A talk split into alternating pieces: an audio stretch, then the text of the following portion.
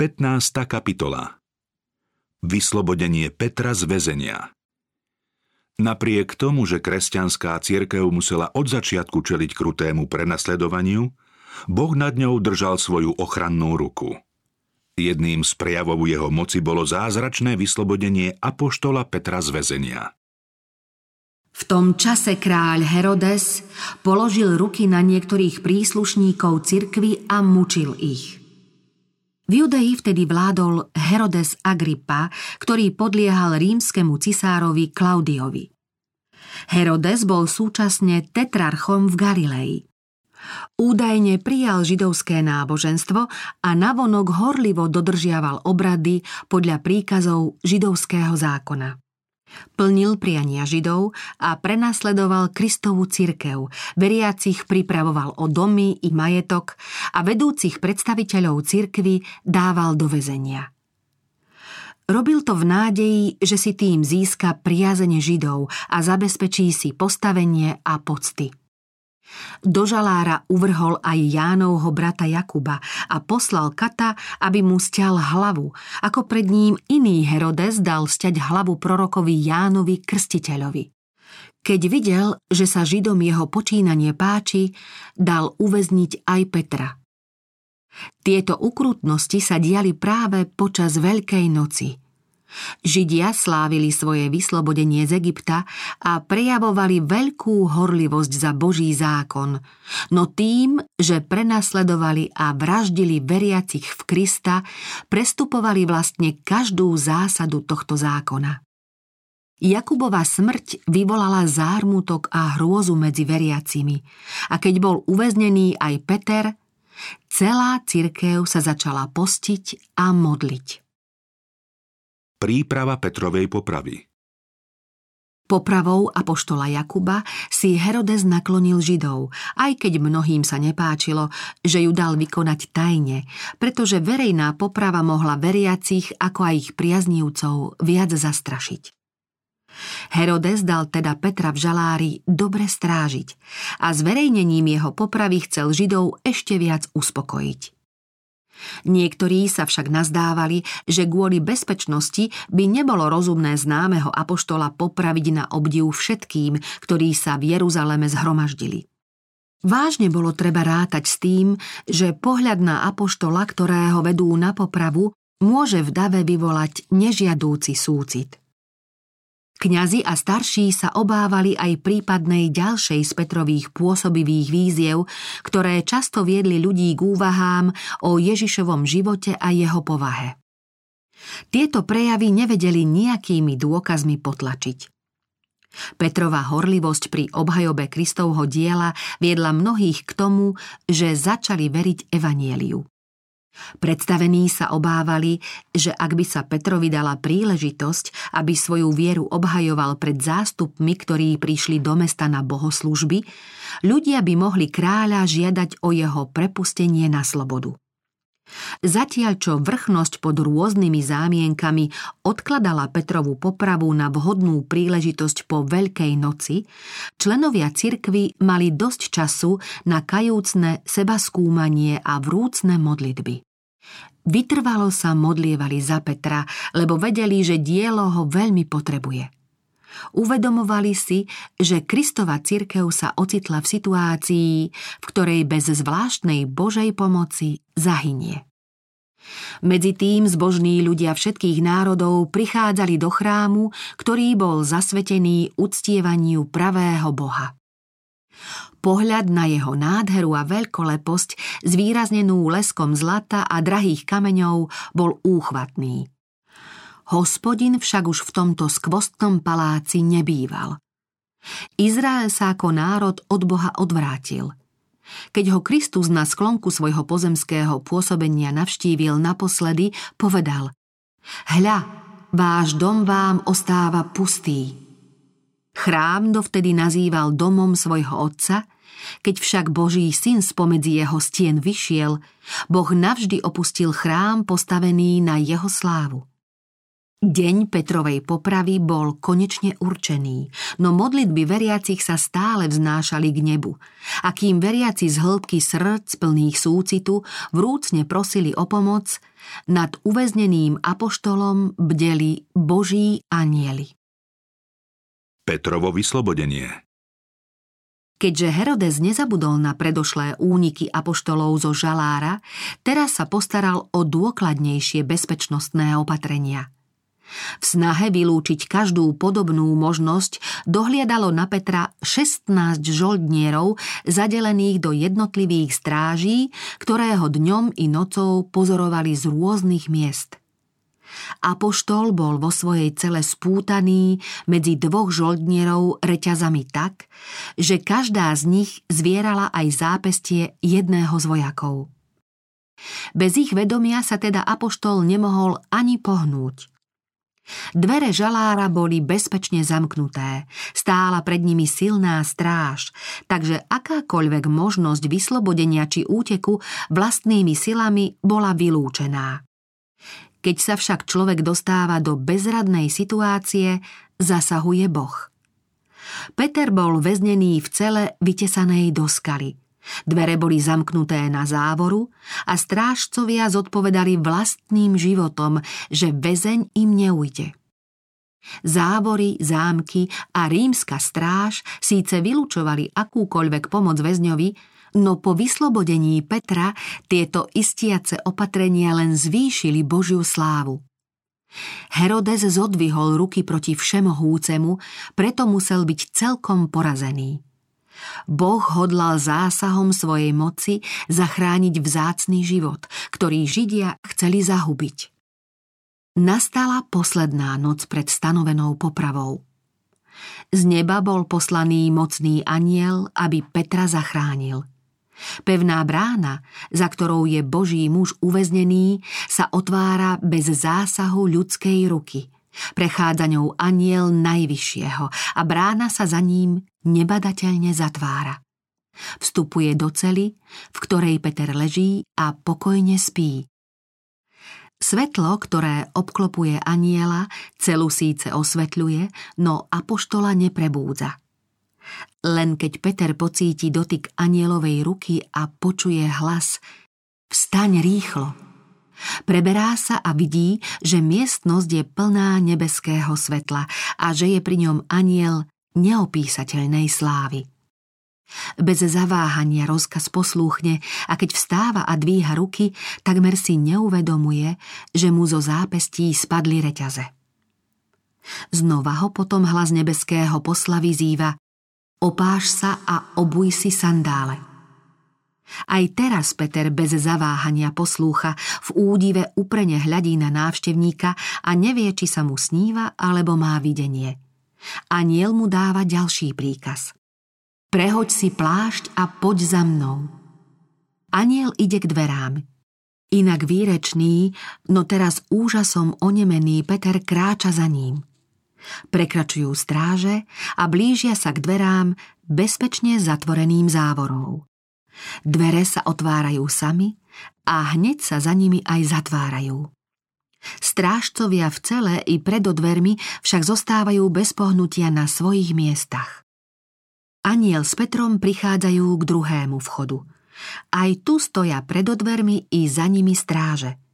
Podobne ako dvere prvé, aj druhé sa bez škripotu v závesoch a bez rinčania železných závor otvárajú.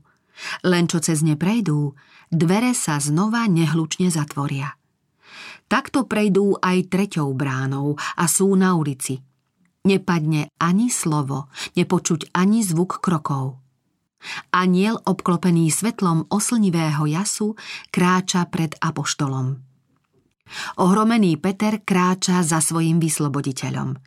Ešte stále si myslí, že to všetko sa mu len sníva – Prechádzajú ulicou a aniel sa po splnení svojho poslania náhle stráca.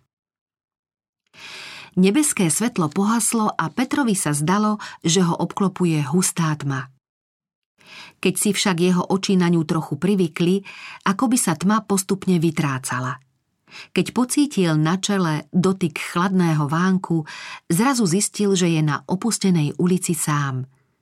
Len teraz si uvedomil, že je voľný a nachádza sa v známej časti mesta. Toto miesto neraz navštívil a zajtra mal ním prejsť naposledy. Snažil sa rozpamätať sa na to, čo sa v niekoľkých posledných chvíľach vlastne stalo. Spomenul si, že zaspával pripútaný k dvom vojakom. Predtým si vyzul sandále a zložil vrchné rúcho. Keď sa na seba pozrel, videl, že je oblečený a opásaný. Zápestia, aj keď doráňané od mučivých okov, mal voľné. Uvedomil si, že jeho vyslobodenie nie je klam ani sen či vidina, ale nádherná skutočnosť. Ráno ho mali vyviesť a popraviť. Aniel ho však z väzenia vyslobodil a zachránil pred smrťou. Keď Peter prišiel k sebe, povedal si Teraz naozaj viem, že pán poslal svojho aniela a vyslobodil ma z Herodesovej ruky a zo všetkého, čo očakával židovský ľud. Apoštol šiel hneď do domu, kde sa zhromaždili jeho spoluveriaci aby sa práve v tej chvíli za ňo modlili. Keď zabúchal na dvere pri bráne, vyšla dievčina menom Rodé a načúvala. Keď spoznala Petrov hlas, od radosti ani neotvorila bránu, ale vbehla dnu a oznamovala, že pri bráne stojí Peter. Oni jej povedali, šalieš.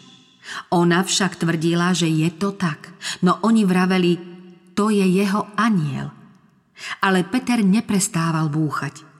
A keď otvorili a uvideli ho, žasli. Pokynul im rukou, aby boli ticho a vyrozprával, ako ho pán vyviedol z väzenia. Potom vyšiel von a odišiel na iné miesto. Srdcia veriacich oplývali radosťou a vďakou, pretože Boh vypočul ich prozby a vyslobodil Petra z Herodesových rúk. Ráno sa zišlo mnoho ľudí, ktorí chceli vidieť popravu apoštola. Herodes poslal žoldnierských veliteľov do väzenia po Petra, ktorého mali priviesť v sprievode nielen preto, aby mu prekazili možný útek, ale aj preto, aby zastrašili všetkých, čo by s Petrom mohli súcitiť. Okrem toho sa mala prejaviť aj kráľová moc – keď strážcovia pri dverách zistili, že Peter unikol, prepadla ich hrôza. Vedeli, že za život väzňa ručili vlastným životom, preto boli zvlášť bdelí. Keď dôstojníci prišli po apoštola, stráže stáli pred dvermi žalára, dvere boli zamknuté a závory spustené. Reťaze boli na zápestiach dvoch žoldnierov, ale väzeň sa v cele nenachádzal. Keď sa Herodes o Petrovom úteku dozvedel, rozčúril sa a zúril. Obvinil väzenské stráže zo zrady a vydal rozkaz, aby ich popravili. Kráľ vedel, že Petra nezachránila ľudská moc. Zatvrdilo však odmietal uznať, že by jeho zámer mohla zmariť božská moc a vyzývavo sa postavil proti Bohu. Herodesov koniec Zanedlho potom, čo Peter vyšiel zo žalára, Herodes sa odobral do Cézarej. Tam dal pripraviť veľkú slávnosť, aby vzbudil obdiv a od ľudu získal chválu. Na slávnosť prišli milovníci zábav z celého kraja. Hodovalo sa tu a pilo mnoho vína. Kráľ prišiel pred hostí s veľkou pompou, s vladárským ceremoniálom a predniesol slávnostný prejav. Rúcho mal vyzdobené zlatom a striebrom a z jeho trblietavých záhybov sa odrážali slnečné lúče a oslňovali oči hostí. Vyzeral skvostne. Jeho majestátny zjav a ohlas jeho teatrálnej reči zanechali na zhromaždených silný dojem. Prítomní mali už otupené zmysly hodovaním a pitím vína. Oslnila ich Herodesova nádhera, očarilo jeho vystupovanie a skvelý prejav. Nadšene mu lichotili a vyhlasovali, že nie to smrteľníka, ktorý by sa mu vyrovnal s javom a výrečnosťou. Napokon mu oznámili, že ho vždy ctili ako vládcu, no odteraz ho budú uctievať ako boha. Podaktorí z tých, čo teraz velebili tohto úbohého hriešnika, pred rokmi zúrivo volali Preč s Ježišom, ukrižuj ho, ukrižuj ho. Židia odmietli prijať Krista, pod ktorého hrubým, neraz aj zaprášeným rúchom tlklo srdce božskej lásky. Ich oči však nevedeli pod skromným zovňajškom spoznať pána života a slávy, aj keď sa pred nimi Kristova moc prejavila skutkami, ktoré obyčajný smrteľník vykonať nemohol. Boli však ochotní zbožňovať pyšného vládcu, ktorého rúcho, vyzdobené zlatom a striebrom, zakrývalo skazené, kruté srdce. Herodes dobre vedel, že si chválu a prejavované pocty vôbec nezaslúži. Napriek tomu však dovolil, aby ho ľud zbožňoval, ako by mu to náležalo. Srdce mu opájal blaživý pocit víťazstva a slávy. Jeho tvár prezrádzala píchu a uspokojenie, keď počul volanie To je hlas Boží, nie ľudský. Náhle sa však s kráľom udiala strašná zmena. Tvár sa mu bolesťou skrivila a smrteľne zbledla. Celé telo mu zalial pot. Na chvíľu od bolesti a hrôzy zmeravel, potom svoju bledú tvár obrátil k vyľakaným priateľom a zúfalo zvolal. Toho, ktorého ste povýšili na Boha, stihla smrť. V mučivej úzkosti ho odnášali z miesta samopaše a nádhery – ešte pred chvíľou od veľkého zástupu sebavedome prijímal chválu a poctu. Teraz si však uvedomil, že je v rukách panovníka mocnejšieho, než je sám. Zovreli ho výčitky svedomia. Spomenul si, ako nemilosrdne prenasledoval Kristových nasledovníkov. Rozpamätal sa na svoj krutý ortieľ, ktorý vyniesol nad nevinným Jakubom. Pripomenul si svoj zámer dať popraviť apoštola Petra. Pomyslel aj na to, ako sa vo svojom zahambení a zúfalom hneve nespravodlivo a nerozvážne pomstil strážcom väzenia. Uvedomil si, že teraz o ňom, nelútostnom prenasledovateľovi, rozhoduje Boh. Herodes poznal Boží príkaz. Nebudeš mať iných bohov okrem mňa a vedel, že mieru svojich neprávostí naplnil, keď dovolil, aby ho ľud uctieval ako Boha, čím privolal na seba Boží spravodlivý hnev. Ten istý aniel, ktorý prišiel z neba zachrániť Petra, bol aj poslom hnevu a súdu nad Herodesom. Aniel sa dotkol Petra, aby ho zobudil, no celkom inak sa dotkol bezbožného kráľa, skrotil jeho píchu a vykonal na ňom trest všemohúceho. Herodes zomrel vo veľkých telesných i duševných mukách. Stihol ho Boží spravodlivý súd. Tento prejav Božej spravodlivosti mocne zapôsobil na ľudí. Zväzť o zázračnom vyslobodení Kristovho svetka z väzenia a istej smrti, ako aj správa o Božom súde nad jeho prenasledovateľom, sa rozšírili po všetkých krajinách a mnohých to priviedlo k viere v Krista.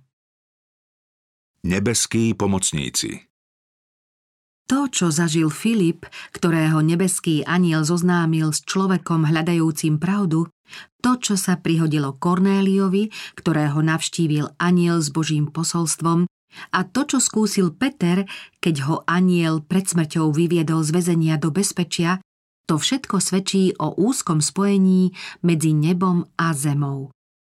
Správa o uvedených anielských návštevách posilní a povzbudí Božích služobníkov.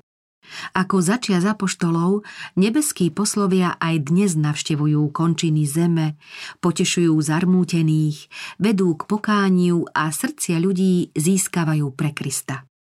Nie sú síce viditeľní, no predsa sú s nami, vedú nás, usmerňujú a chránia. Nebo so zemou spája onen tajomný rebrík, ktorého spodok je pevne zapustený do zeme a vrchol siaha k trónu väčného. Po tomto žiarivom rebríku neustále zostupujú a vystupujú anieli a nebeskému Otcovi prinášajú prozby stiesnených, skúšaných pozemšťanov. Z neba potom prinášajú ľuďom požehnanie a nádej, povzbudenie a pomoc. Anieli svetla vytvárajú nebeské ovzdušie okolo človeka a povznášajú nás k svetu neviditeľnému a večnému. Svojím prirodzeným zrakom ich vidieť nemôžeme, pretože duchovné veci možno spoznávať len duchovne. Len duchovné ucho môže počuť súzvuk nebeských hlasov. Aniel hospodinov táborí vôkol tých, čo sa ho boja a zachraňuje ich. Boh posiela svojich anielov, aby jeho vyvolených ochránili pred pohromami, pred morom, čo sa vlečie v mrákote a pred nákazou, čo napoludnie pustoší. Ako sa človek rozpráva s priateľom, tak sa nebeskí anieli často rozprávali s ľuďmi a viedli ich na bezpečné miesta. Slová anielov opätovne povzbudzovali ochabujúceho ducha verných, povznášali ich nad prízemné záujmy a viere umožňovali zahliadnúť prislúbené biele rúcho, korunu slávy a oslavné palmové ratolesti ako odmenu víťazom pri onom veľkom bielom tróne. Poslaním anielov je navštevovať skúšaných, trpiacich a pokúšaných ľudí.